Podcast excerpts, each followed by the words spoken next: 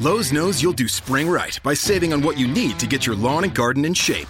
We do it right too, with deals to help you save every day, like four bags of premium mulch now for just $10. And buy one one and a half cubic foot bag of Miracle Grow vegetable and herb garden soil. Get a Bonnie Basics plant for free. Whatever's on your spring to do list, do it right for less. Start with Lowe's. Offers valid through 5 1 while supplies last. Bonnie offer valid on select 11.8 ounce pots. Valid in store only. See store for details. U.S. only. Excludes Alaska and Hawaii. Amici della pillola gialla, ciao a tutti!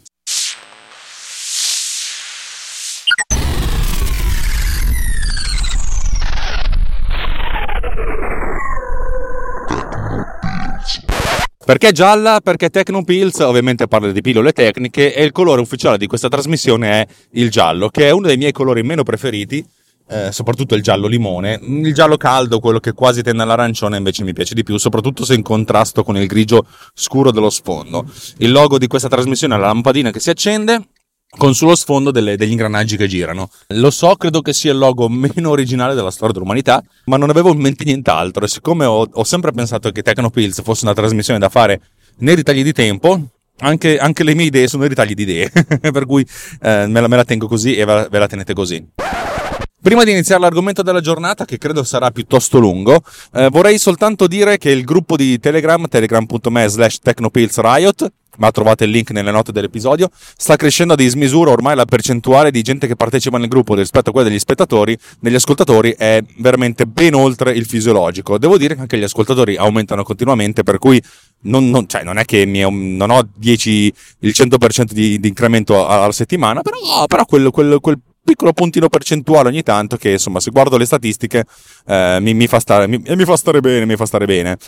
Devo dire che ho un sacco di, di, di, di, ascolti perché faccio un sacco di puntate, alla fine quasi ne faccio 10 al mese, significa una, una vagonata di, puntate, per cui sono, sono, contento io, siete contenti voi. Eh, sempre nel gruppo Telegram eh, sono arrivate due o tre persone ultimamente, anzi no, 4 o 5 nell'ultima settimana, e tutte hanno avuto una cosa da dirmi che mi ha lasciato pensare. Ma tu dormi la notte? Quante ore sei vivo? Fai un sacco di cose? Cosa fai? Allora, questa cosa mi ha, spavent- terrorizzato. Eh, perché non lo trovo complimento, ma lo trovo una, un atto di accusa. No, aspetta, ragazzi, chi, chi me l'ha detto eh, lo so che l'ha fatto nella maniera positiva. Eh, però, quando qualcuno mi dice, cacchio, quanto tempo che hai a dedicare a queste cose, sembra un quasi, non è un cazzo da fare. Il che probabilmente non è vero che è l'intenzione, però, siccome io sono uno psicopatico bipolare, quando qualcuno mi dice qualcosa, io trovo, cerco sempre di trovare il lato negativo negativo, perché ovviamente non è così che, che, si dovrebbe vivere, ma è così che vivo io. Nel costante turbinio della depressione. più o meno. E allora cioè, mi, mi sono detto, uh, prima di parlare della puntata vorrei raccontarvi cosa che faccio io nella vita. Io nella vita mi occupo di comunicazione, che detta così è una cosa che mi sta sulle, sulle palle. Nella fattispecie mi occupo di video. Eh, fino a qualche anno fa, fino a due anni fa, il mio scopo principale, cioè quello che facevo la maggior parte del tempo, era realizzare video promozionali o spot televisivi, cioè qualcosa che presentava un, uh, un prodotto al cliente finale, all'interno di, assolutamente della categoria del marketing. Uh, le cose sono cambiate, è cambiato il mercato, sono cambiati diver- diversi mercati, sono cambiati alcuni clienti. Adesso nella parte video mi occupo prevalentemente di comunicazione business to business, cioè azienda con azienda oppure eh, interaziendale. nella fattispecie, che ne so, magari mi occupo di realizzare video istituzionali, video che vanno alle fiere, oppure comunicazione diretta, cioè nel senso la zona dirigenziale di un'azienda deve comunicare delle cose, deve fare informazione, deve fare formazione e allora utilizza degli strumenti di eh, animazione. Eh, ed è quello che appunto mi occupo io. Per cui sono cose meno blasonate, meno, meno fighette, meno belle da, da, da raccontare, però oh, ragazzi è sempre lavoro. È un lavoro molto particolare, significa che ci sono magari delle settimane in cui non, non chiudo occhio, ehm, virtualmente, perché io dopo 12 ore di, di lavoro intenso non, non, capisco più un cacchio, e dopo le 14 muoio direttamente. Eh, me, io sono una persona a cui piace dormire, nel senso, fosse per me dormirei 8 ore al giorno, ehm, non si può, soprattutto con mia moglie, per cui quando arrivo a 7 sparo i fuochi artificiali. Ripeto, sono delle settimane in cui non, non, non faccio altro che, che, che lavorare a due o tre progetti contemporaneamente e settimane in cui magari non dico che mi gratto la pancia, però sono molto più, più tranquillo. E mm, riesco a fare questo podcast proprio perché io registro in automobile, per cui non, non tolgo tempo alla, alla mia vita lavorativa. E una puntata di questo podcast dura mediamente 20 minuti. Nella mia idea originale sarebbe riuscire a montarle molto meno Questa è una cosa che riesco a fare con MDV Summer Radio, ma non con Tecnopills. Eh, perché? MDV Summer Radio è talmente complesso che non posso montarlo con, con, il mio software, quello che sto scrivendo, che fa ridere perché uno scrive un software che poi non usa. In realtà lo uso quasi sempre, tranne che per MDV Summer Radio, che è un programma veramente complesso, che ha tante sfaccettature ed è veramente peculiare. E di, di conseguenza non, non, posso usarlo. MD Summer Radio, eh, per cui ha una grande componente di post-produzione che però è abbastanza automatizzata. Se avete sentito la puntata Uh, in cui parlavo di, di, quante applicazioni ci vogliono per fare un podcast, sapete che essenzialmente io me lo riascolto, uh, non montato, e mi, mi, faccio tutte le annotazioni in modo tale eh, per cui quando, quando ho finito di, di riascoltarmelo eh, vado in ufficio o vado a casa e in un quarto d'ora riesco a sistemare tutto perché non me lo devo più riascoltare. Con, uh, con Tecnopills non è così, me lo devo riascoltare. Eh, cerco di parlare nel modo migliore possibile e se faccio degli errori cosa che magari avete sentito in quella puntata lunghissima in cui c'è il finale, in cui si rivede tutta la puntata però senza, senza le modifiche, cerco di, di riprendere tutte le, le, le, frasi in modo tale da poter tagliare bene. Significa che io parto, faccio, faccio la registrazione, arrivo tendenzialmente in ufficio, sì, di solito in ufficio, dico troppe volte tendenzialmente, chiedo scusa, e faccio partire la puntata. E intanto mi metto a lavorare. Quando sento qualcosa che non funziona, che stona, eh, stoppo il mio lavoro, torno nel software di editing, e torno indietro di 10 secondi e effettuo il taglio. Cerco di fare questo in modo tale da non eh, pesarmi troppo. Una puntata da 20 minuti mi prende di conseguenza 10 minuti, 15 minuti sparsi nei ritagli di tempo, più altri 20 minuti per l'ascolto vero e proprio. Per cui diciamo che ci metto tanto, ma è un 20 minuti eh, che si sovrappone ad altre cose. Caricamento, eccetera, eccetera, sono tutte cose che si fanno con delle operazioni abbastanza atomiche da 30 secondi, 60 secondi, 90 secondi. Sono diciamo che una pausa un caffè almeno, cosa che non faccio quasi mai in ufficio eh, per cui mi, mi, faccio queste cose qui. Eh, questo è il tempo che dedico a Tecnopills, che ovviamente non è eh, il tempo di massima qualità. Questa è una trasmissione strana, vedo la registro in automobile, mi, sentite rumori di fondo, sentite la, la freccia, sentite se io dico delle eh, de, pronunzio degli improperi nei confronti di altri automobilisti. Adesso sentite la freccia? Ecco. Però cerco di, di fare quanto mi è più possibile e devo dire che fino adesso la, la, risposta, la vostra risposta è stata una risposta positiva. Altro punto strano, l'altro giorno stavo guardando ieri sera alle 10 e mezza, forse anche di più dopo la partita, stavo guardando le statistiche di, di Tecnopills e mi sono, mm, per una cosa che non faccio mai, sono andato a vedere anche le origini del traffico per sapere da dove arriva. La maggior parte delle persone, non è una maggioranza assoluta, è una maggioranza relativa, però ascolta Tecnopills da un cellulare Android. E non me l'aspettavo, effettivamente, effettivamente così. Saluto tutti voi di Android, scusate se parlo spesso di Mac e di iPhone, è, è, è, ma non è che parlo quello per fare proseliti, non faccio evangelismo. Magari Apple mi desse dei soldi perché io gli ho fatto vendere un sacco di computer un sacco di telefoni, ma non è così. Lo faccio perché è, l'ambiente che conosco. Non conosco Android e tra l'altro in ufficio noi sviluppiamo applicazioni di piattaforma, ma nel, quando lo facciamo lo facciamo utilizzando dei wrapper HTML, JavaScript come Angular o, o cose simili. Per cui l'applicazione nativa Android non, non la conosco e non, non, è, non, è lo, non, è, proprio la mia. Anche le applicazioni quelle wrappate non, la, non sono proprio la mia. Però insomma faccio finta di dire qualcosa di sensato. Insomma, eh, a voi di Android grazie di ascoltarmi e insomma un, alzo il calice e brindo alla vostra salute e mi spiace se, se dovete ascoltare delle cazzate che a volte racconto su, su sistemi operativi con la mela sopra. Ma veniamo al punto perché sono passati 9 minuti e sto ancora chiacchierando di altre cose. E questa puntata a questo punto mi sa che sarà lunghetta. Allora, oggi di cosa parliamo? Oggi voglio parlarvi del, del timelapse. E voi direte, eh, il timelapse. Eh, sì, perché è una cosa che, che, tra l'altro a me non piace nella sua visualizzazione standard, nella sua modalità standard, però ci sono tanti timelapse, tanti diversi che possono essere invece interessanti da studiare. Il timelapse lo sapete benissimo, quello, sapete quelle immagini velocizzate in cui magari vedete un paesaggio con le nuvole che vanno via velocemente, il sole che tramonta sulla città, le luci della città, le, le automobili che sfrecciano che diventano delle tante linee colorate sulle, sulle strade. Avete, avete presente sta roba? Ecco, oggi parliamo di quella cosa lì, ma non parleremo solo di quella cosa lì. Ehm, per cui iniziamo. Il timelapse è una delle operazioni che si fa nella categoria del retiming. Significa visualizzare nel video finale eh, cose che sono state riprese con un frame rate diverso da quello oh, del video finale stesso, del mezzo di fruizione. Noi sappiamo benissimo che i mezzi di fruizione sono con dei frame rate standardizzati per farvi capire, al cinema sono 24 fotogrammi al secondo, in realtà sono 23,98, ma prendete, arrotondiamo Uh, carinamente per, per, eccesso a 24. La televisione lavora a 25 fotogrammi al secondo interlacciati, significa 50, ma facciamo finta che siano 25 in, in, in quasi tutto il mondo, tranne che in alcuni paesi del mondo come il Giappone e gli Stati Uniti, che, in cui lavora a 30. Questo significa che mentre la maggior parte del mondo lavora a 25, noi dobbiamo assorbirci dei, dei televisori che sono, sono realizzati a, a 30-60 Hz eh, è sempre così e così sempre sarà. Noi siamo sottomessi al dominio tecnologico di Stati Uniti e Giappone e probabilmente anche Corea del Sud. Non credo che ci siano tante esportazioni dalla parte della Corea del Nord, soprattutto in campo tecnologico.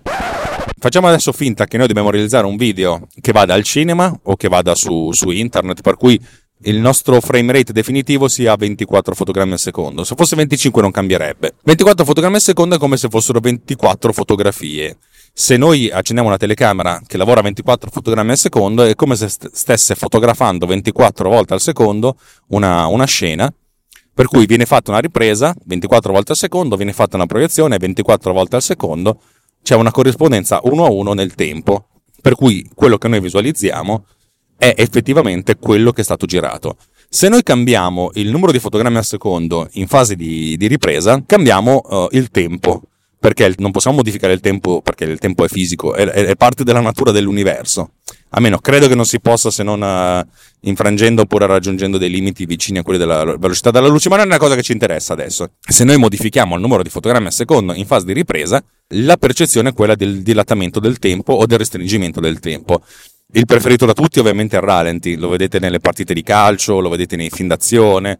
Significa riprendere una scena con un numero di fotogrammi al secondo superiore per poi tornare alla, alla visualizzazione eh, con un numero di fotogrammi fisso che è 24 e questo, questo ci consente di, eh, di, effettuare il rallentamento. Mettiamo caso che avete un, un, iPhone, un iPhone 6, che nella sua modalità rallenti, tra virgolette, gira a 240 fotogrammi al secondo. Sapete quando i cani si tolgono l'acqua che si, si, si, si muovono tutti velocemente e l'acqua esce fuori dal cane, dai piedi del cane? Ecco, immaginate questa scena. La riprendete per due secondi soltanto a 240 fotogrammi al secondo. Quando la andiamo a proiettare, da 240 arriviamo a 24. Significa che questi due secondi iniziali durano 20 secondi.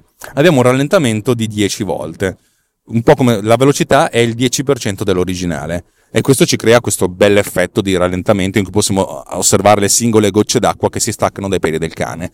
Immagino che abbiate tutti uh, chiara, chiaramente l'idea di questa cosa, ne avete viste un sacco di cosa rallentatore. Più il numero di fotogrammi al secondo è elevato, e più l'immagine è rallentata. Potremmo parlare per giorni del rallenti, mm, ma non è quello di cui parleremo, parleremo oggi. Anzi, se mi ricordo, metto nelle note di episodio tre video che ho realizzato qualche anno fa proprio sul rallenti e sulla, sulle dinamiche di, di, di post-produzione e di produzione. Oggi invece parliamo del discorso opposto, cioè di come velocizzare.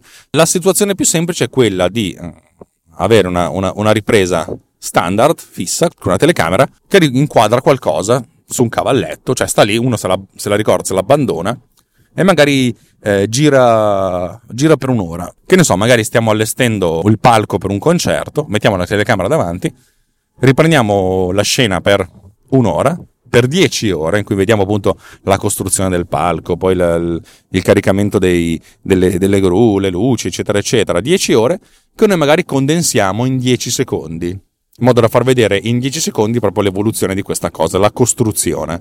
È una cosa che avete visto tutti sicuramente, sapete benissimo di, di, di cosa sto parlando, è una cosa che funziona, è una cosa, una cosa figa. Questo significa che se da 10 ore arriviamo a 10 secondi, ogni ora viene mappata su un secondo. Significa una velocizzazione di 3600 volte.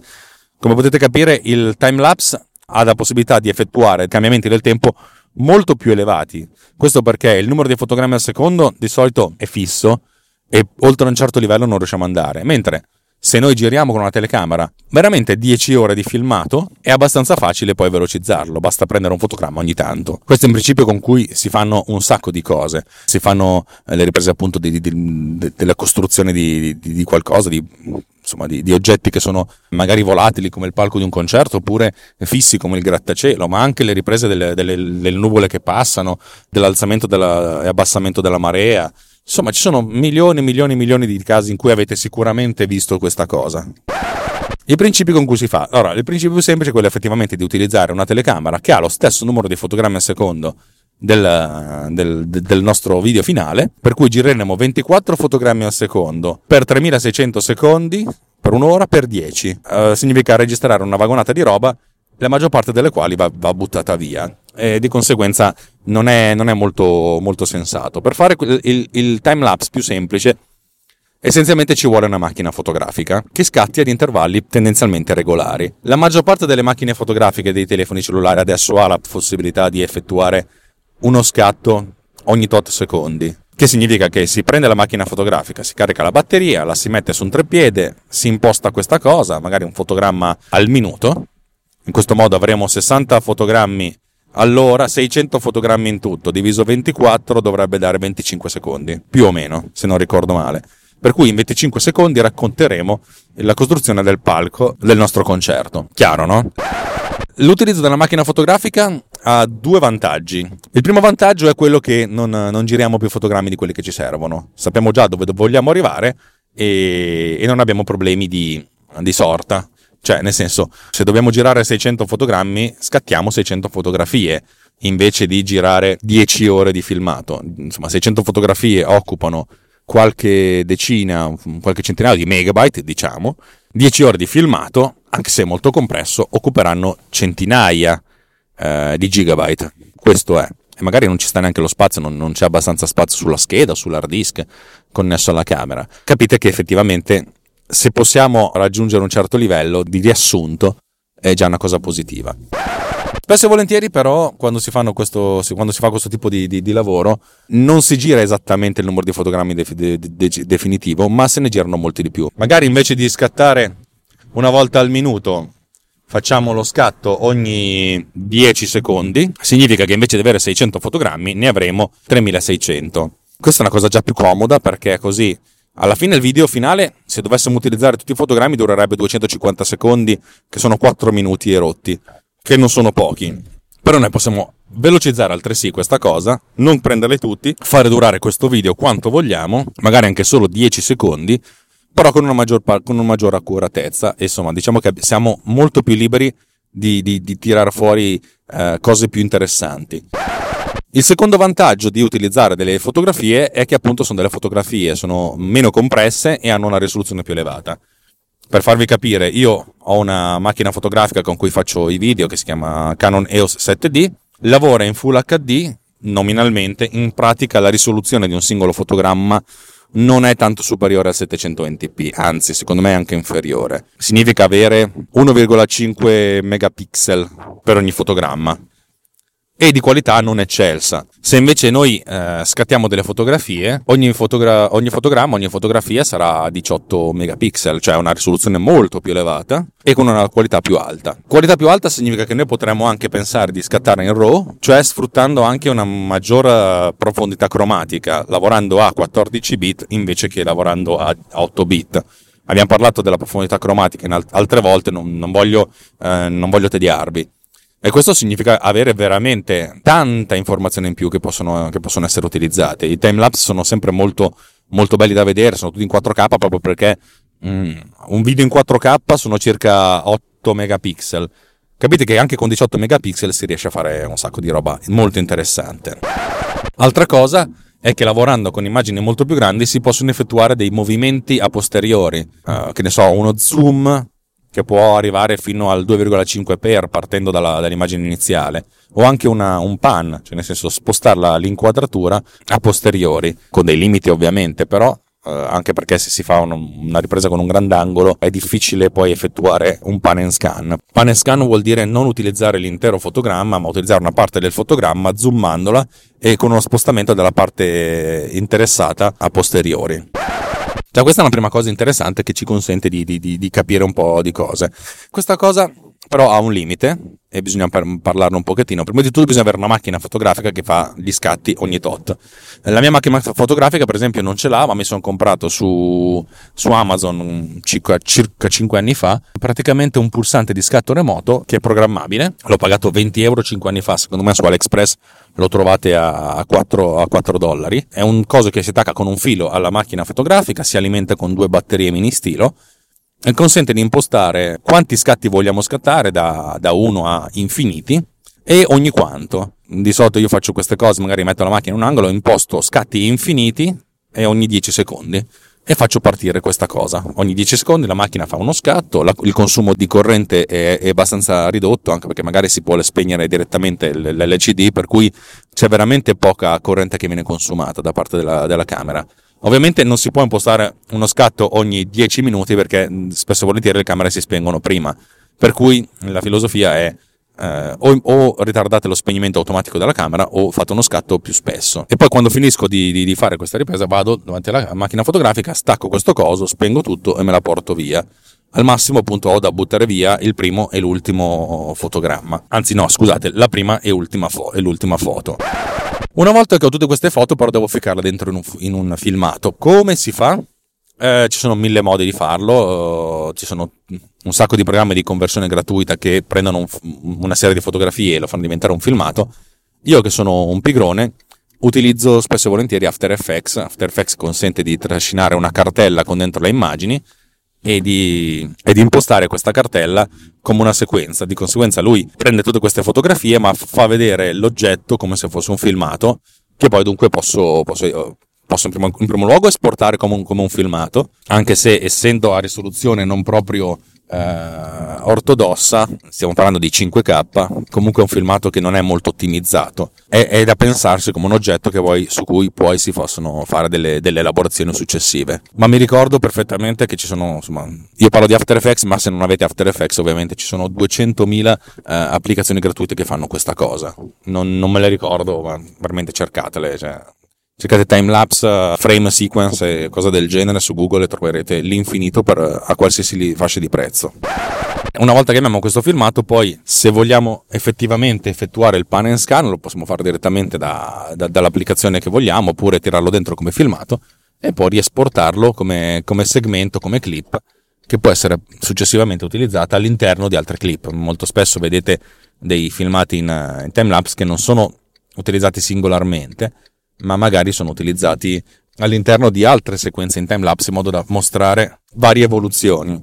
Mi viene in mente la sigla di apertura di House of Cards che ha effettivamente questo, questo stile. In realtà si parla di un'altra cosa, di Hyperlapse, che è una cosa di cui parleremo più avanti nel corso di questa puntata. Allora, abbiamo il nostro primo filmato, dobbiamo pensare a due grandi limiti da, di questo filmato, perché fino adesso vi ho, vi ho detto scattiamo delle fotografie, però non abbiamo parlato di esposizione. Cioè, di come mettere l'esposizione. È ovvio che uno dice, me ne frega niente, vado in automatico.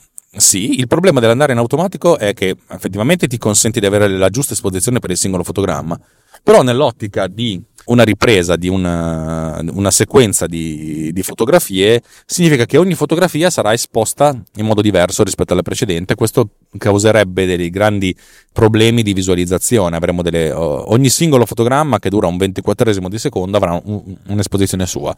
Mettiamo caso che state facendo la ripresa delle nuvole che passano in montagna. Ogni 10 secondi ci può essere una luce diversa, per cui avrete un filmato che flicker ed è praticamente inutilizzabile. L'esposizione è una cosa importante. Facciamo adesso l'esempio più semplice. Dobbiamo fare la ripresa del montaggio di un concerto, del palco di un concerto all'interno di un, di un, ambiente chiuso.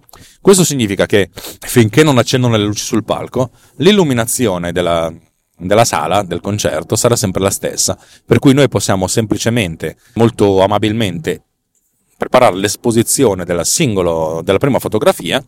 Quando siamo convinti che la cosa vada bene, fare tutte le fotografie uguali.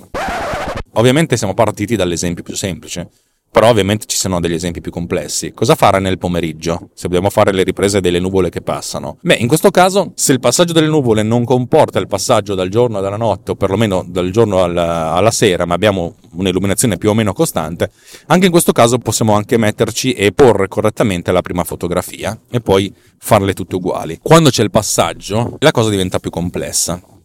E come, come, facciamo? Allora, qui ci sono tante strade da prendere. La prima strada che noi dobbiamo considerare è la strada del, del fare fotografie in RAW invece che in JPEG.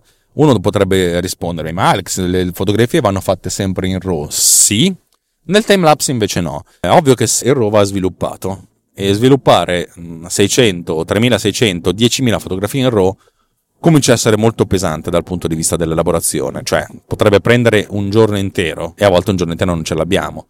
Io faccio, faccio spesso e volentieri delle, delle riprese in timelapse di cui parlerò più tardi perché non sono le stesse che, di cui ho parlato fino adesso.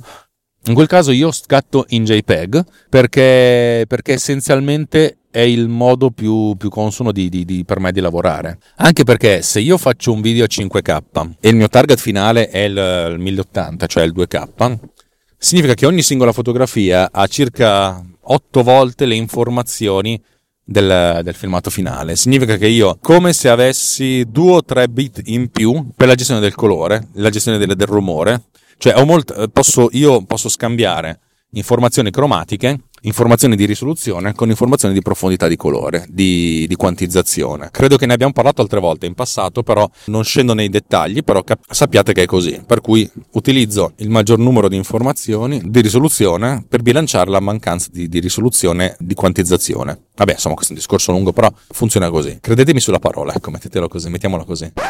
Se però dobbiamo fare un time lapse eh, in cui c'è un, un forte cambiamento di esposizione previsto, allora forse in questo caso, se non dobbiamo fare tantissime foto, l'idea è quella di scattare in RAW e di eventualmente effettuare una sorta di esposizione media eh, che consenta attraverso l'uso della, dello scatto in RAW di recuperare le alte luci quando invece l'esposizione dovrebbe essere più bassa, nel senso durante quando, quando c'è più luce, e di ritirare su le basse luci invece più tardi nel pomeriggio, quando l'esposizione dovrebbe essere più alta. Ovviamente dico esposizione più alta nel senso che far entrare più luce. Normalmente quando si fanno esposizioni di questo tipo bisogna mantenere fisso perlomeno un valore che è quello della messa a fuoco. È ovvio che se si parla di time lapse la messa a fuoco di solito è molto lontana e anzi quasi sempre si parla di messa a fuoco in iperfocale.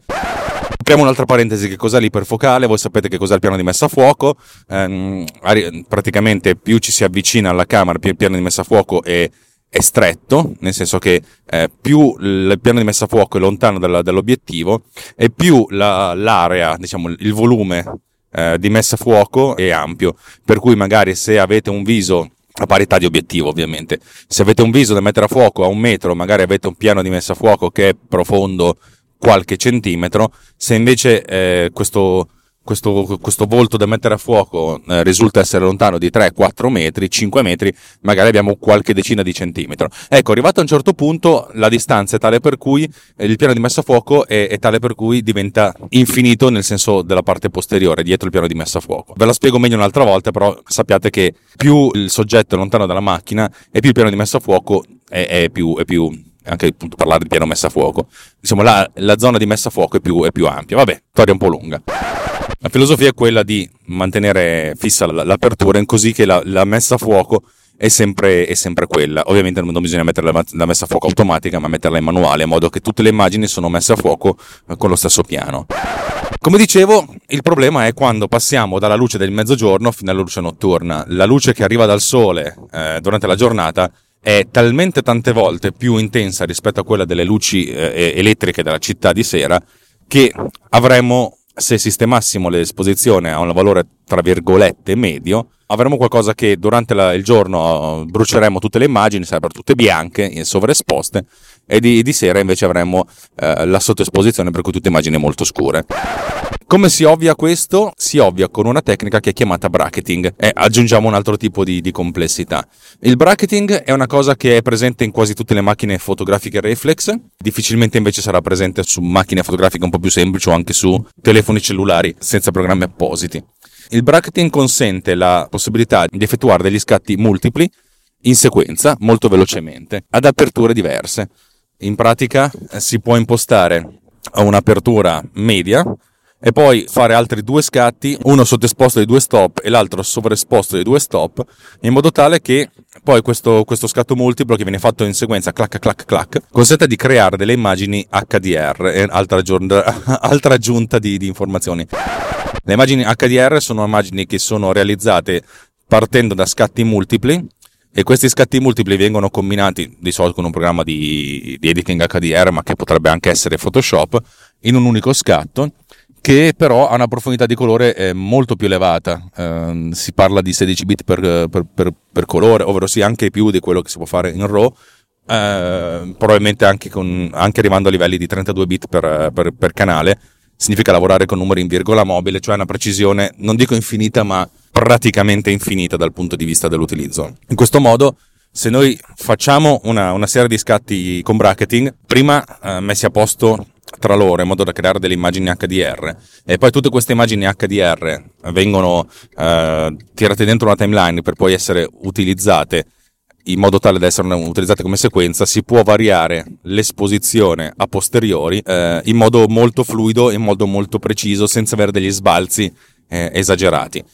Spesso e volentieri questa cosa non si applica perché è veramente troppo, troppo, troppo complicata, aggiunge veramente un livello di complessità poco gestibile a meno che non siate dei professionisti, per cui spesso e volentieri si lascia più che altro l'esposizione in automatico e si utilizzano alcuni filtri, per esempio After Effects ne ha uno, che consentono di modificare l'esposizione del singolo fotogramma in modo tale che non, non, non generi troppi sbalzi tra un fotogramma e l'altro.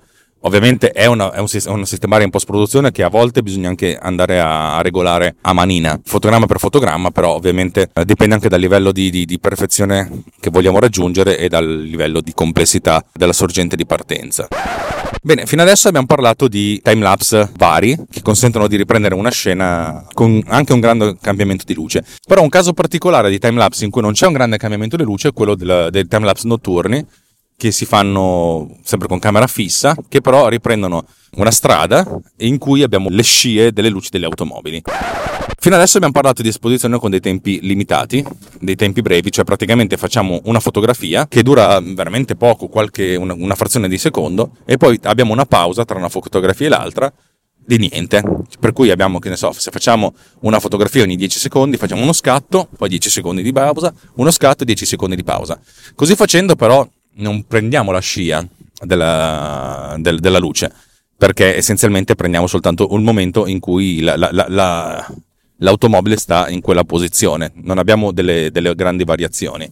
Per beccarsi le luci delle automobili bisogna effettuare uno scatto multiplo però in cui ogni singolo scatto ha un'esposizione di tempo molto lunga.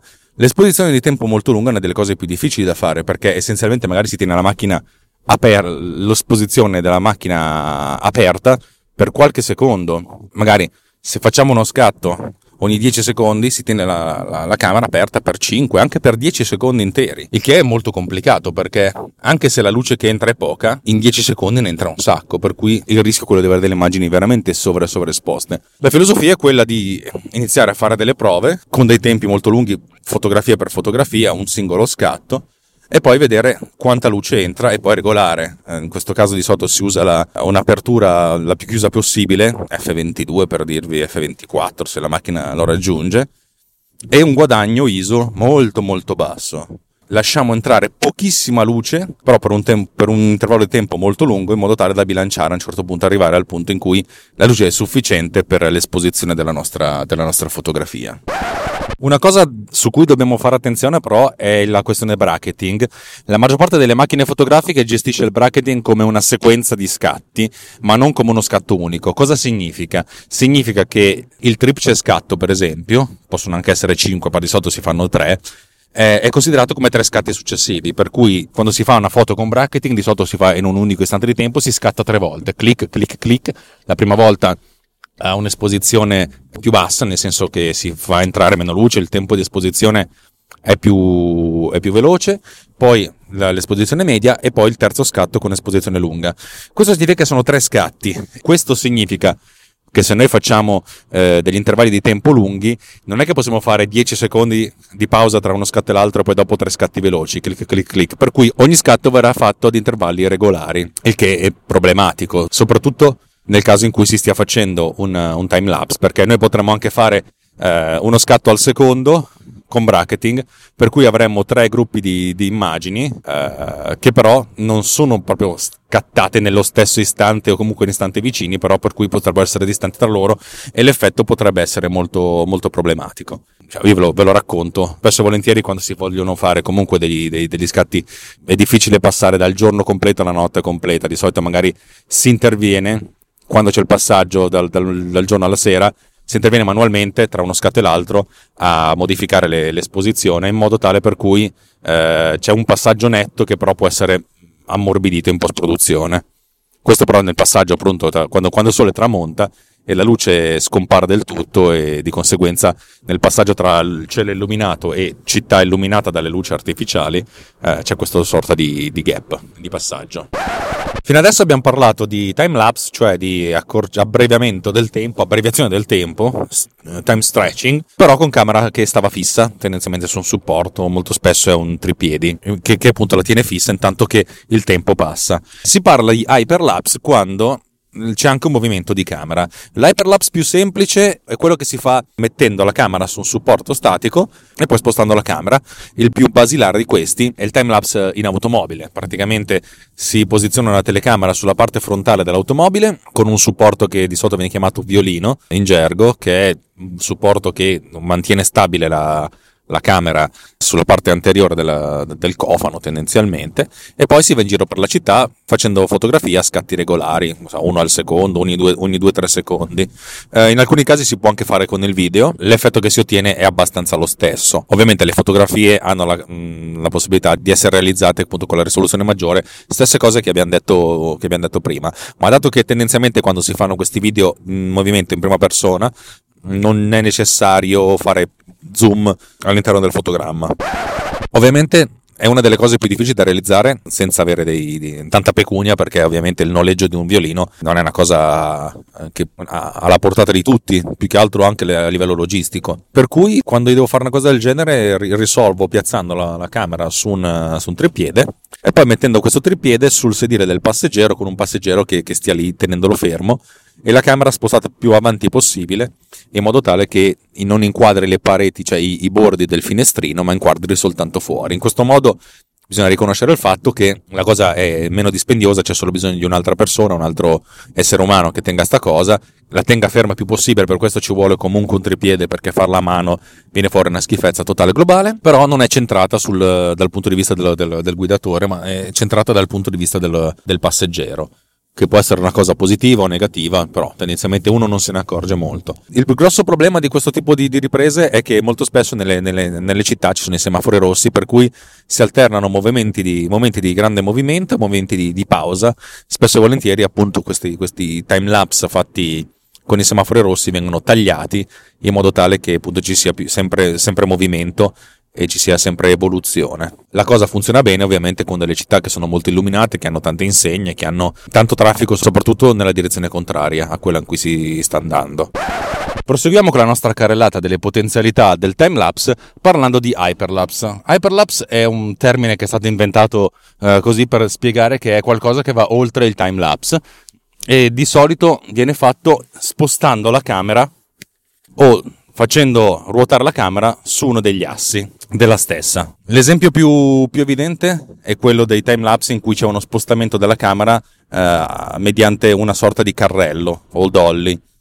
Un dolly che sarebbe relativamente facile da realizzare in tempo reale, cioè uno a uno, però magari anche solo se si tratta di, eh, di far percorrere la camera un metro, eh, però con un tempo di, di, lavoro di un'ora, le cose diventano molto complicate. Ed è il motivo per cui vengono utilizzati degli slider motorizzati, ovvero sia dei, degli slider, cioè dei piccoli apparecchi che consentono di spostare la camera, di shiftarla a destra, a sinistra o avanti e indietro, a seconda di come orientiamo lo slider, eh, attraverso dei motori eh, controllati che consentono dei piccolissimi spostamenti eh, in questo asse che durano anche a lungo, nella fattispecie qualche decina di minuti o qualche ora.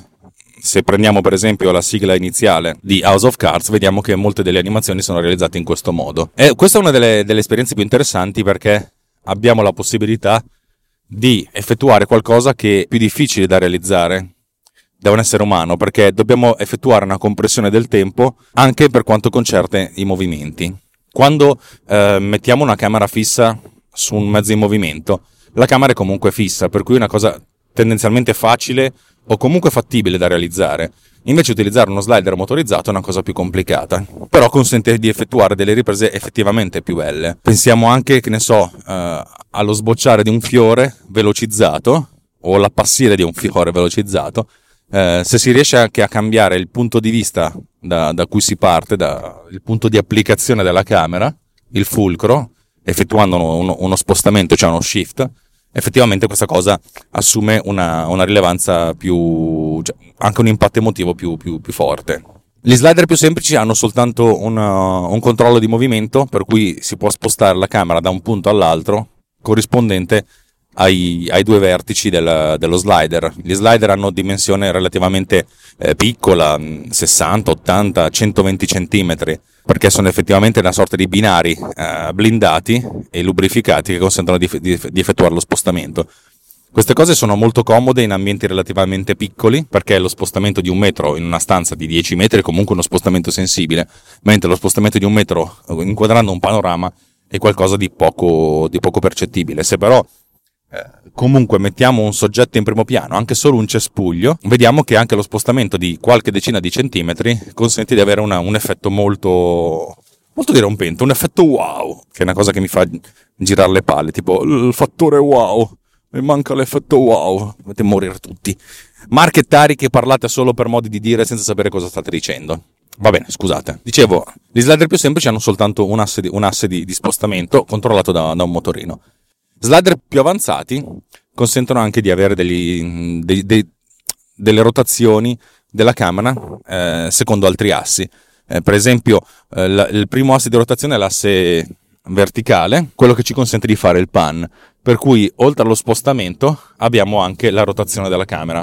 Questo è molto comodo. Notare che tutto quello che vi dico ha a che vedere anche con il tempo reale, per cui si possono effettuare queste riprese veramente senza fare il time lapse e ottenere delle riprese molto fluide. Spesso e volentieri questi slider si controllano con un programmino molto semplice in un'interfaccia uh, molto basilare sul, sul, su un display LCD, ma in, ultimamente è, è anche più frequente vedere slider che si controllano con lo smartphone magari impostando la posizione iniziale, la posizione finale, il tempo di percorrenza ed è lo slider che si occupa di effettuare il movimento, non solo di effettuare il movimento da A a B, ma anche di farlo con iniziando piano, poi velocizzando, poi rallentando, cioè un, movimento molto morbido. Questo è forse più utile quando si fanno riprese in tempo reale. Dicevo, quando possiamo effettuare lo, lo, lo, spostamento a destra e a sinistra e anche il pan a destra e a sinistra, cioè come se girassimo la testa a destra e a sinistra, allora possiamo ottenere effetti interessanti perché spesso e volentieri si utilizza il movimento del pan contrario a quello dello slide, dello shift.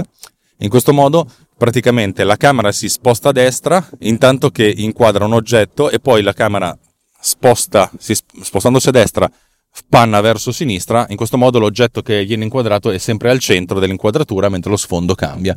Questa è una cosa molto d'effetto, molto bella da vedere. Il secondo asse su cui si può ruotare la camera è quello eh, che non è quello verticale, quello orizzontale, per cui la camera si sposta dall'alto verso il basso, cioè l'asse delle X. Per cui magari si può iniziare lo slide inquadrando verso l'alto e poi finire inquadrando verso il basso o viceversa. Il tilt, così si chiama, il tilt è già meno utilizzato e anche di solito viene utilizzato da solo senza lo, lo, lo shift però effettivamente mettendolo insieme agli spostamenti è possibile effettuare delle belle riprese che poi appunto uno deve valutare inquadratura per inquadratura. E notare che ci sono anche slider che consentono di avere entrambi i movimenti, per cui abbiamo un asse di, di, spostamento e due assi di rotazione, una cosa che consente effettivamente di fare delle, delle riprese eh, eccezionali, anche se questo tipo di cose viene, viene realizzato tendenzialmente in tempo reale perché negli hyperlapse, nei timelapse non è così, così, comune. Questa è una cosa che, che, si fa in maniera automatizzata. Questi slider sono slider che si noleggiano spesso e volentieri perché di, difficilmente uno acquista un oggetto che costa diverse migliaia di euro, a meno che abbia intenzione di noleggiarlo a sua volta a qualcun altro. Gli hyperlapse che vanno per la maggiore ultimamente sono invece quelli realizzati spostando la camera fisicamente da un punto all'altro. Questi si fanno eh, tenendo la camera su un tripiede e prendendo dei riferimenti eh, misurati nel mondo reale. Vi faccio un esempio. Vogliamo fare la- un hyperlapse in cui la camera si avvicina a qualcosa, per cui c'è una sorta di slide in avanti, un carrello in avanti. Il nostro riferimento potrebbe, un, potrebbe essere quello di prendere, il, se c'è un pavimento di piastrelle, eh, praticamente mettere i, i, i, i piedini del, del, del, del tripiede in corrispondenza dei fori, del, dei, dei, dei, punti di, giunzione, di giunzione delle piastrelle, mantenendo tutto inalterato, per cui la camera deve essere assolutamente fissa. In questo modo si fa una, una fotografia a, ogni, a ognuna di, questi, di, questi, di questi punti e, e, ci, e si avanza di volta in volta. Questa cosa ovviamente non ha la stessa precisione del, del timelapse, quello in cui facciamo una fotografia ogni x secondi perché l'abbiamo impostata, perché dobbiamo pensare al tempo di tirare sulla camera, posizionarla, essere sicuri di essere precisi e poi scattare. Però effettivamente se noi impieghiamo anche 20 secondi tra uno scatto e l'altro, 30 secondi, il movimento è tale per cui eh, non, non, non, ci sarà uno spostamento assoluto da parte delle, delle persone cioè delle persone, delle, degli esseri che si, che si muovono, che li, che li, renderà abbastanza indistinti e l'unica cosa che sarà distinguibile e costante sarà il nostro movimento. Ho visto diversi esperimenti di questo tipo, la bravura del, del, degli operatori è quella di essere molto molto precisi nel posizionamento e infine anche di effettuare comunque una correzione in post-produzione in modo da stabilizzare ancora di più eh, l'immagine, perché anche uno spostamento di un millimetro o due potrebbe dare eh, differenze di svariati pixel eh, nella, nella, proiezione finale. Però dato che si parte da, da immagini ad, risolu- ad, altissima risoluzione, stiamo parlando di immagini so, 20 megapixel, allora la correzione è abbastanza fattibile ed è abbastanza efficace. Trovate un sacco di tutorial su internet su come realizzare degli hyperlapse in questo modo, vi do, vi do, vi do questo consiglio, cioè andate a vederli. Stessa cosa per gli hyperlapse circolari, magari ho visto un hyperlapse realizzato una di quelle porte che si costruivano una volta, avete presente quelle dei romani, nella piazza circolare eh, l'operatore praticamente si posiziona all'inizio di questa piazza sul cerchio e si sposta di una mattonella ogni volta che fa lo scatto impiega una o due ore per fare tutte le, le fotografie e poi dopo ha il filmato che è abbastanza è ottimizzato. E ovviamente bisogna sempre stabilizzarlo a posteriori per renderlo più fluido. Però una volta che lo si fa si ottiene veramente un, un effetto molto molto molto bello. Altri hyperlapse che ho visto di, di, questo tipo realizzati da uno dei più bravi autori di, di, questo, di questa categoria sono quelli in cui non solo ci si sposta di una componente fissa di volta in volta ma si cambia anche l'inquadratura, spesso e volentieri mantenendo uh, un oggetto al centro. Uno di questi l'ho visto in un mercato, in pratica c'era un, un, una, una, serie di fotografie appunto scattate in maniera molto fluida eh, lungo una, una, una direttrice e il riferimento è fatto con delle piastrelle, delle mattonelle che ci sono per terra, però il punto di applicazione è sempre diverso perché ogni volta la, l'operatore, dopo aver spostato la camera, averla posizionata, cambia l'inquadratura inquadrando sempre al centro dell'inquadratura un, un soggetto. In questo caso era un, un, oggetto della, dell'ambiente, una, se, non, se, non, era un, l'orologio, un orologio che stava in alto. Questa ovviamente necessita di, di molta stabilizzazione, però è ancora più efficace perché effettivamente si tratta di un hyperlapse su, su due assi, uno spostamento lungo una direttrice e una rotazione, anzi a volte anche due rotazioni perché c'è sia il pan che il tilt magari man mano che ci avviciniamo all'orologio dobbiamo inquadrare sempre più in alto, però l'effetto è, è veramente dirompente. Si tratta però di qualcosa che necessita di veramente tanto tempo. Anche se ci mettiamo soltanto un minuto a fare un inquadra- passare da un'inquadratura all'altra e magari, magari se ne fanno due o tre di fotografie per ogni singolo fotogramma, capite bene che occorre un'ora per fare un video di due secondi. Per cui cioè, ci vuole tanta pazienza, ci bisogna, essere, bisogna esservi dedicati. Fino adesso Alex hai parlato di timelapse, di hyperlapse, ma hai anche detto a tutti che queste cose ti fanno abbastanza cagare. Sì, in effetti, a parte alcuni hyperlapse che però dopo il terzo che vedi, insomma, sono tutti insomma, tutti uguali. Alla fine trovo che il timelapse sia sempre la stessa roba non, ed è difficile trovare qualcosa di, di entusiasmante. Se cercate de, degli hyperlapse particolari su YouTube trovate eh, dei video molto interessanti che mischiano il timelapse con il compositing. Ne ho visto uno molto bello in cui c'era il time lapse realizzato diversi istanti della giornata, cioè mezzogiorno, pomeriggio, notte. Praticamente la città pulsava e ogni singolo edificio di questa città pulsava a un, a un ritmo diverso e con un'immagine diversa. Un lavoro veramente tosto e anche molto bello da vedere però quello appunto si, si arriva appunto alla, al concetto di creazione artistica invece di, del vero e proprio time lapse. Il time lapse diventa una sorta di ingrediente per, per costruirci sopra qualcos'altro. Però come vi ho detto io ho lavorato molto eh, in time lapse, ma più che, più che in time lapse in passo 1. Facciamo un passo indietro. Che cos'è la, la, l'animazione a passo 1? L'animazione a passo 1 è quella che realizza delle, delle, animazioni facendo dei singoli scatti di oggetti reali. L'animazione tradizionale è quella che prevedeva di effettuare dei disegni, si, face, si faceva la fotografia di ogni singolo disegno e ogni fotografia diventava un fotogramma. Questa è l'animazione tradizionale, quella che eh, ci ha dato Disney fino a poco tempo fa, fino a quando hanno deciso di chiudere gli studi e di farli diventare eh, esclusivamente tridimensionali, oppure quella di, dello studio Ghibli di Miyazaki, grande, uno di quelli, uno di quelli che, che ha, ha, solo da insegnare all'universo. Però questo ci porterebbe lontano, non, non parliamone. Eh, io penso invece all'animazione quella fatta dagli studio Hardmark, quelli di Wallace and Gromit, oppure da alcuni lungometraggi prodotti da Tim Burton come Nightmare Before Christmas, probabilmente il più famoso. Insomma, avete, avete capito di cosa sto parlando.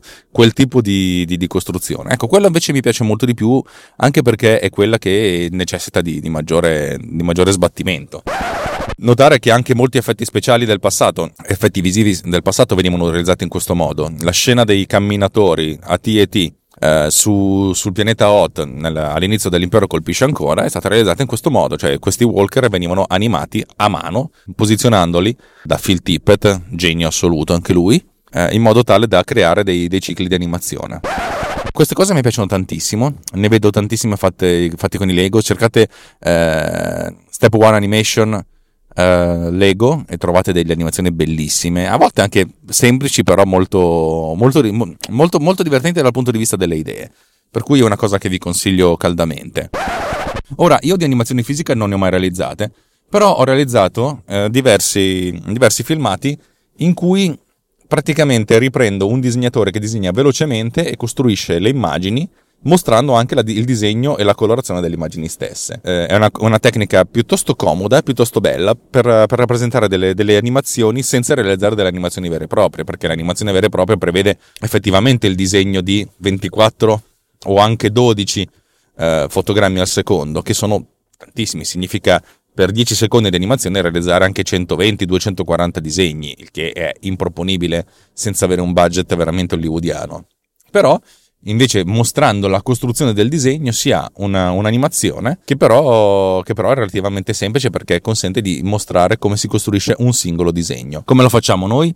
Allora noi abbiamo l'illustratore Francesco Castelli che è un bravissimo illustratore, un fumettista, un, una persona eccezionale, anche un, una persona con cui è bello avere a che fare perché è una bella persona e mm, noi lo mettiamo in un nostro studio e lo facciamo disegnare. Noi prepariamo ovviamente uno storyboard molto preciso che indica non solo cosa vogliamo disegnare, ma come vogliamo disegnare e anche la geometria, cioè cosa mettere in alto, cosa mettere in basso in modo da riempire il fotogramma e lui effettivamente disegna l'oggetto. La, la, la, ripresa viene fatta con una telecamera zenitale, anzi con una fotocamera zenitale. Il rig zenitale è praticamente un, una costruzione, una sorta di, di, piccolo gru, di piccola gru con due stative ai due lati e una, una, barra in mezzo e con la camera messa in mezzo a questa barra retta da un Magic Arm. Se non sapete cos'è un Magic Arm cercate su, Uh, su, su, internet cercate braccio magico in modo che capite che è, uno, è, un oggetto che serve per tenere fissi degli oggetti prima scegliendo la posizione e poi bloccandola. Insomma abbiamo questa, teleca- questa fotocamera che è zenitale cioè inquadra verticalmente dall'alto al basso mm, in modo puro il foglio dal disegno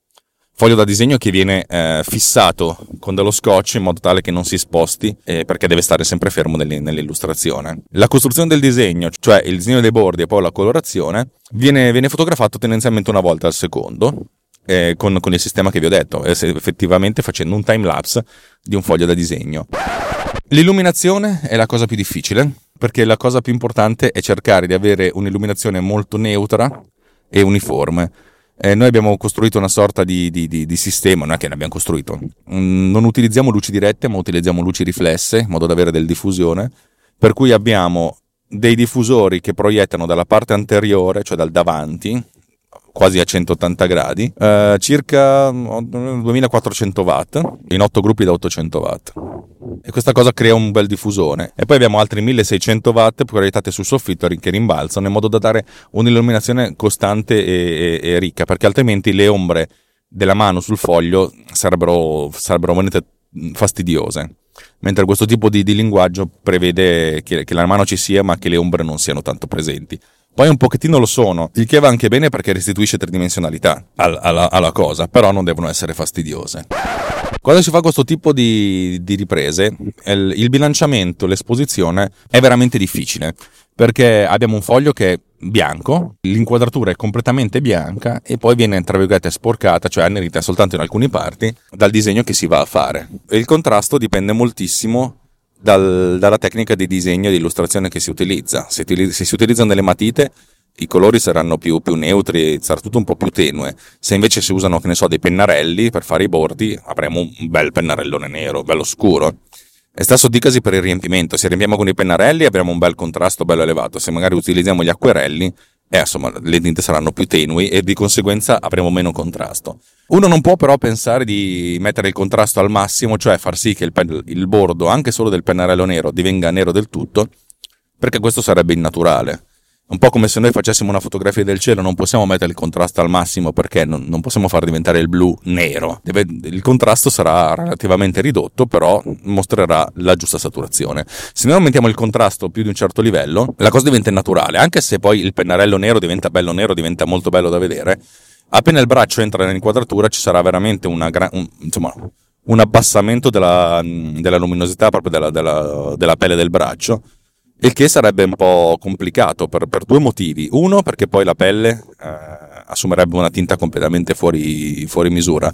Se abbiamo un, una, una persona di, caucasica diventerebbe come se fosse una persona di colore. Ma anche se, si, se, non si arriva a questi livelli, abbiamo comunque la pelle che diventa quasi un arancione scuro, un, un, un colore che proprio non, non, c'entra niente. Per cui bisogna stare molto attenti, cercare di aumentare il contrasto fino al punto in cui la, la, la, la pelle del braccio del disegnatore non, non diventa, diventa, brutta da vedersi. E devo dire che questa è una delle cose più, più difficili. Per aumentare la, la, capacità espressiva di questo tipo di disegni, poi noi di solito facciamo una sorta di animazione a posteriori. Eh, mettiamo il caso che il, lo speaker dice utilizzando il nostro prodotto andrete molto più veloci, per dire. Allora, per fare una sorta di allegoria, magari facciamo un disegno di, uno, di una persona in automobile e quando la, persona, la, la mano ha finito di disegnare questa persona in automobile, la mano si ritrae, rimane solo l'automobile eh, fissa in primo piano e le ruote cominciano a girare in modo da mostrare la, la cineticità della cosa. Questo è molto divertente da fare, ma bisogna farlo avendo in bene in mente cosa fare. Perché magari si disegna l'automobile e le ruote, però non si disegnano dei, dei legami diretti tra le ruote, cioè praticamente si lascia un minimo di bordo uh, traspar- bianco, che poi diventa trasparente. E una volta che si fa, finisce il disegno, poi questo disegno viene splittato virtualmente, nel senso dal punto di vista della, del compositing, noi lo facciamo in After Effects, disegnando tre maschere, una per la, per la, per la, per la carrozzeria, l'automobile tutto quanto, e una per la ruota davanti, una per la ruota di dietro, e poi le due ruote vengono fatte ruotare su se stesse sempre più velocemente. Questo è molto interessante perché trasforma un oggetto fisico, perché si vede la fisicità del disegno, del, del disegno che viene creato, in, una, in, un, in un, oggetto uh, animato, per cui è un po' come se uno fa una creazione e questa creazione poi prende vita.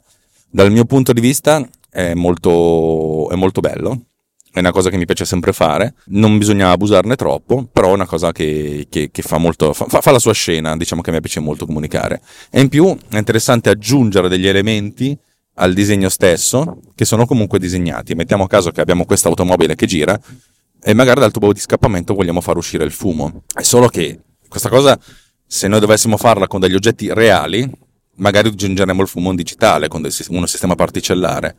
Dato che non vogliamo farla con oggetti reali, ma che stiamo nel mondo del disegno, allora quello che faccio di solito è far fare al disegnatore offline, cioè senza essere inquadrato, eh, 6, 10, 12 nuvolette di fumo, tutte diverse tra loro, e poi io uso queste nuvolette di fumo ritagliate, rese semi-trasparenti, all'interno del mio sistema particellare. Il sistema particellare associerà ogni particella alla texture della, della, nuvoletta, per cui vedremo queste nuvolette di fumo che sono disegnate, che però rispondono a leggi fisiche, si spostano con il vento, rispettano le leggi della gravità o dell'antigravità perché il fumo di solito sale verso l'alto, che però sono effettivamente disegnate. È una cosa bellissima, a me piace tantissimo questa cosa. È una cosa che aggiunge un, un livello, un, un, altro livello, perché non abbiamo soltanto il disegno che si crea fisicamente, non abbiamo soltanto il disegno che si anima da solo, ma abbiamo anche degli elementi aggiuntivi a questo disegno che però sono, sono, realizzati con lo stesso tratto, con la stessa mano dell'illustratore, pondono alle leggi di animazione ancora diverse rispetto a quelle della, del, so, del, movimento delle ruote, diventa tutta una sorta parte di, di, di, un unico mezzo di comunicazione. L'utilizzo delle maschere di conseguenza è, è fondamentale.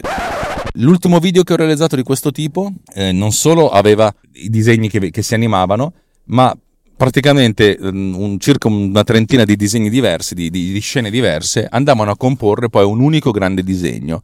Questo è stato il più difficile che abbia mai fatto, anche perché poi l'abbiamo fatto con tempo veramente ridotto, per cui ogni singolo disegno doveva venire composto insieme agli altri, come se, se, venisse realizzato su un unico foglio da disegno di due metri per due, cosa che però era impossibile per noi da realizzare fisicamente.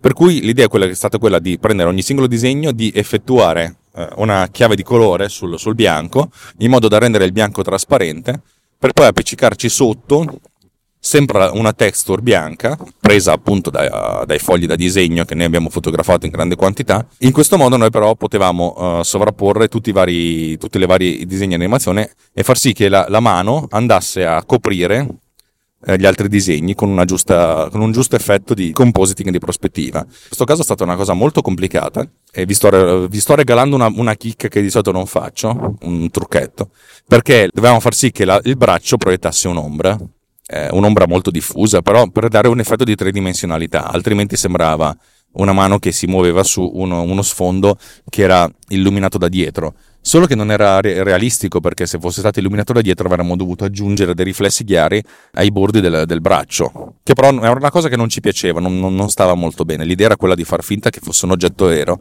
Per cui Oltre a rendere il disegno trasparente sui bianchi, abbiamo dovuto creare un altro livello, utilizzando una chiave di colore al contrario, utilizzando come punto di chiave di colore il colore della pelle. Praticamente il disegno era trasparente e l'ombra veniva proiettata soltanto uh, da degli oggetti che avevano il colore della pelle. La cosa non era precisissima, ma dato che volevamo fare un'ombra diffusa, questa cosa ci, ci ha aiutato no, non poco. Significava essenzialmente che la pelle proiettava ombra, ma il pennarello tenuto in mano non lo faceva.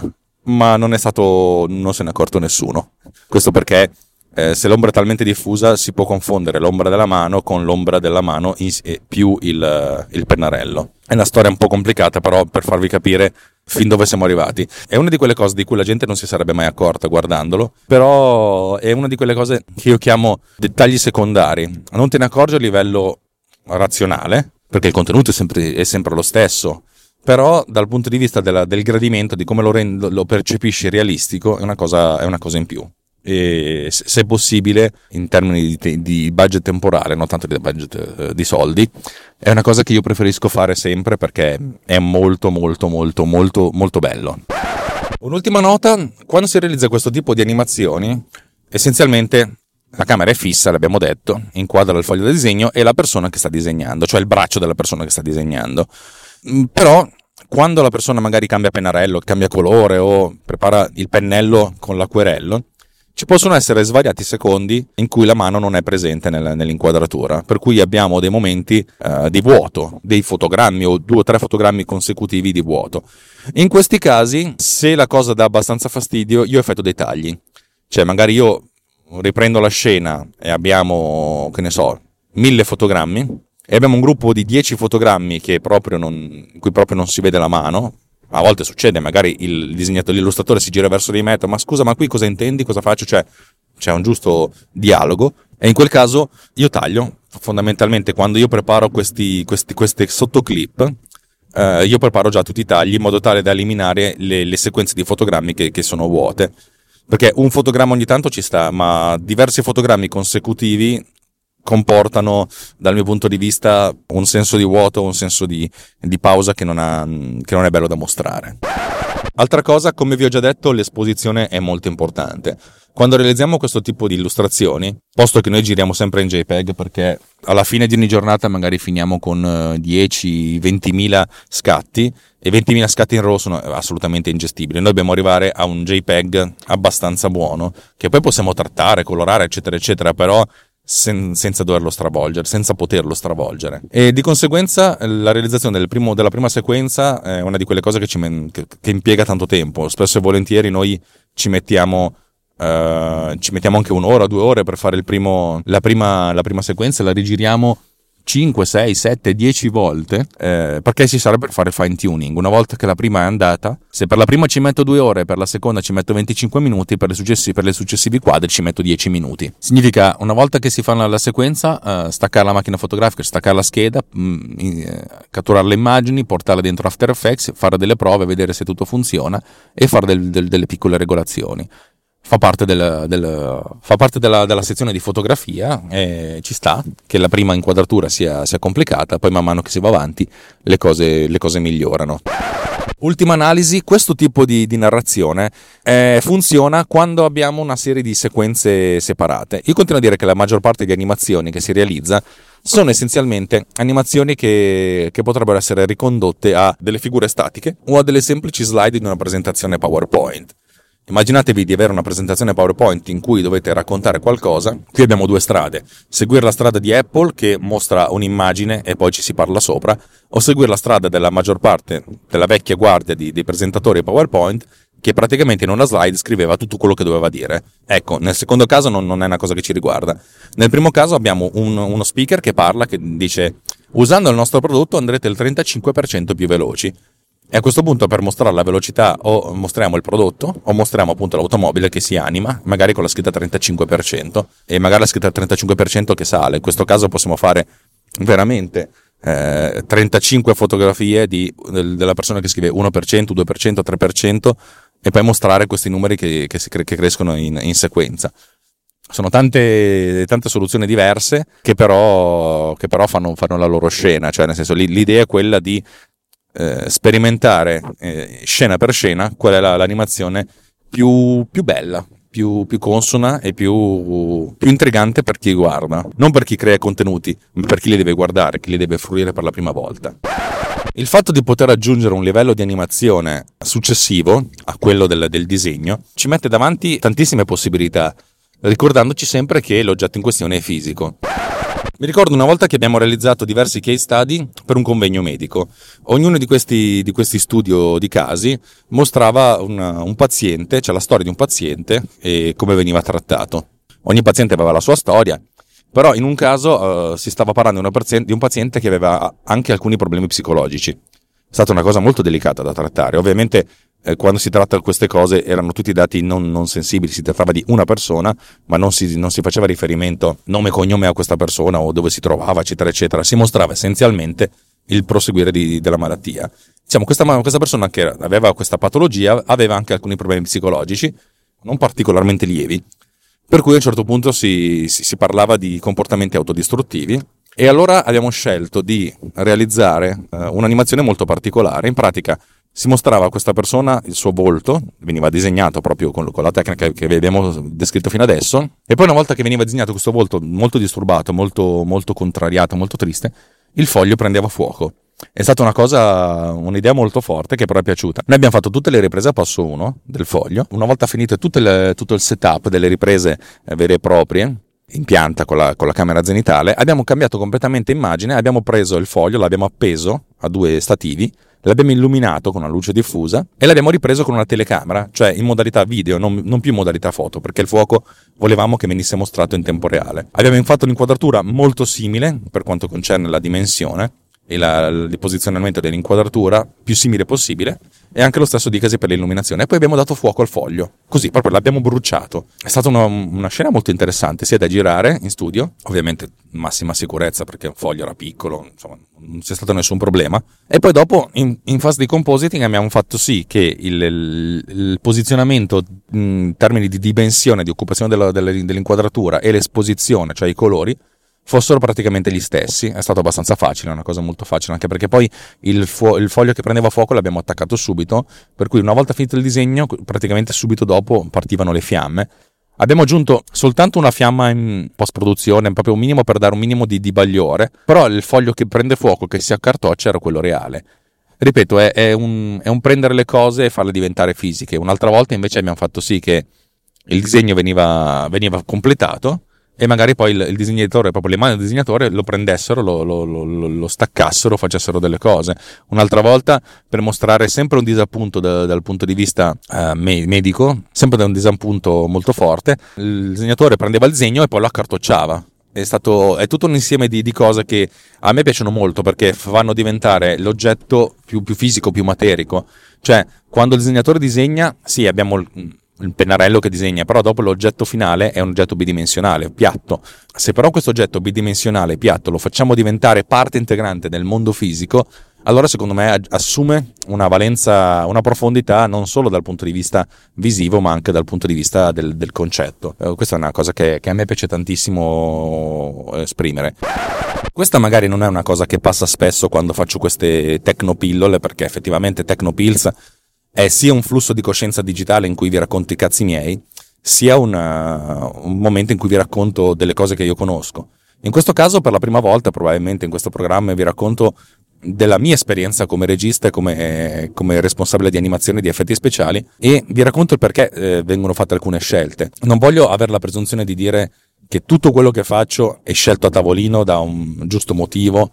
Molto spesso sono, sono delle cose istintive e mi vengono così. Voglio essere sincero con voi. Sono veramente la cosa del, del foglio che prende fuoco che io con, ho, ho, considerato veramente una cosa molto forte. Infatti il cliente mi ha stupito quando il cliente ha detto va bene, perché la prima idea era quella che magari il disegnatore ha preso il disegno e magari eh, finito il disegno cominciava a pasticciarlo e a, a scarabocchiarci sopra. Invece no, hanno scelto di, di, usare il fuoco proprio per dare un effetto molto bello. Infatti c'è stato dal mio punto di vista un, un micro effetto wow, come dire non me lo aspettavo, bella sta cosa quando succedono questi momenti, dal mio punto di vista, ho detto, ah, che figata, è bello fare questo mestiere.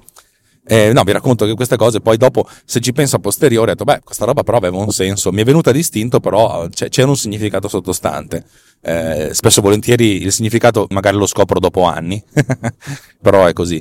Eh, non so, vi racconto la mia, la mia, esperienza perché molto spesso quando dico che sono un regista di, di spot televisivi, la gente si aspetta che io eh, sia seduto su una sedia e che dica agli altri cosa fare, secondo un'idea che mi è arrivata dal cielo come se, fosse, come se fosse Dio parlarmi. Io sono un regista operaio, dico sempre.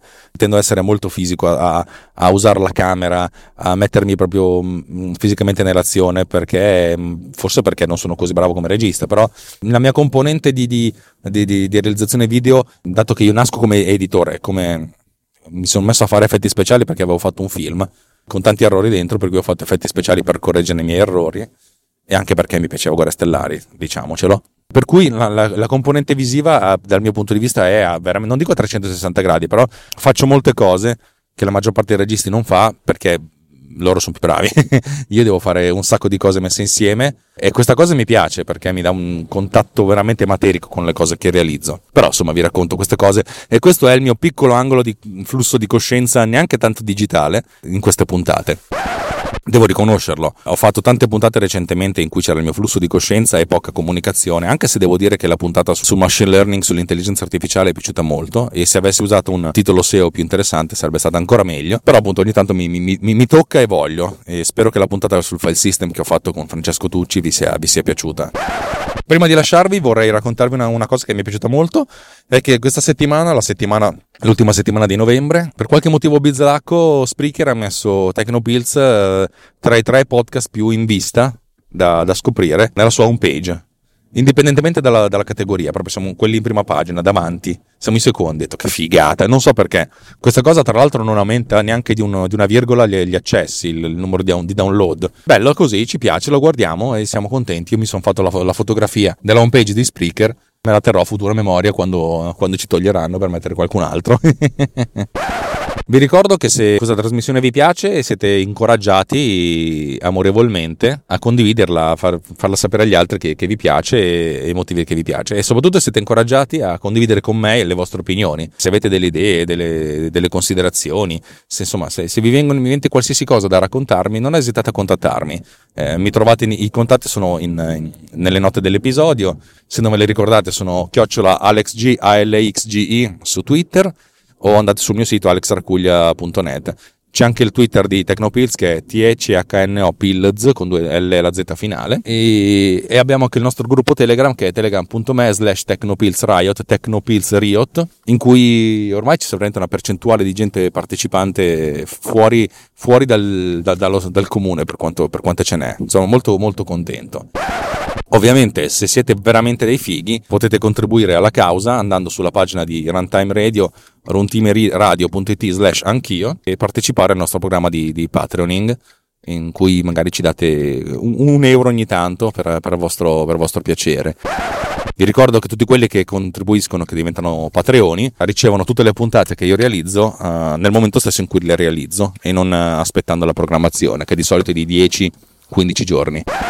Bene, dovrei aver detto tutto, forse questa puntata abnorme finisce e spero vi sia piaciuta tanto. Un abbraccio fortissimo da Alex Racuglia per Runtime Radio e da Tecnopills è tutto. Ciao, alla prossima!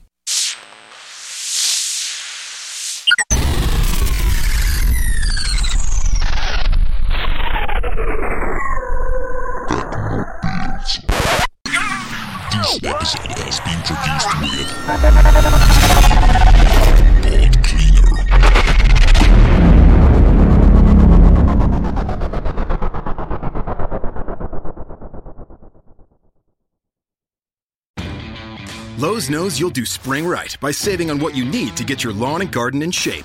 We do it right too, with deals to help you save every day, like four bags of premium mulch now for just $10. And buy one one and a half cubic foot bag of Miracle Grow vegetable and herb garden soil. Get a Bonnie Basics plant for free. Whatever's on your spring to do list, do it right for less. Start with Lowe's. Offers valid through 5 1 while supplies last. Bonnie offer valid on select 11.8 ounce pots. Valid in store only. See store for details. U.S. only. Excludes Alaska and Hawaii. It doesn't take a miracle to be wise with money, but it does take faith and a plan. At Thrivent, we help millions of Christians be wise with money with advice, insurance, banking, investments, and generosity. Visit Thrivent.com. Thrivent, be wise with money.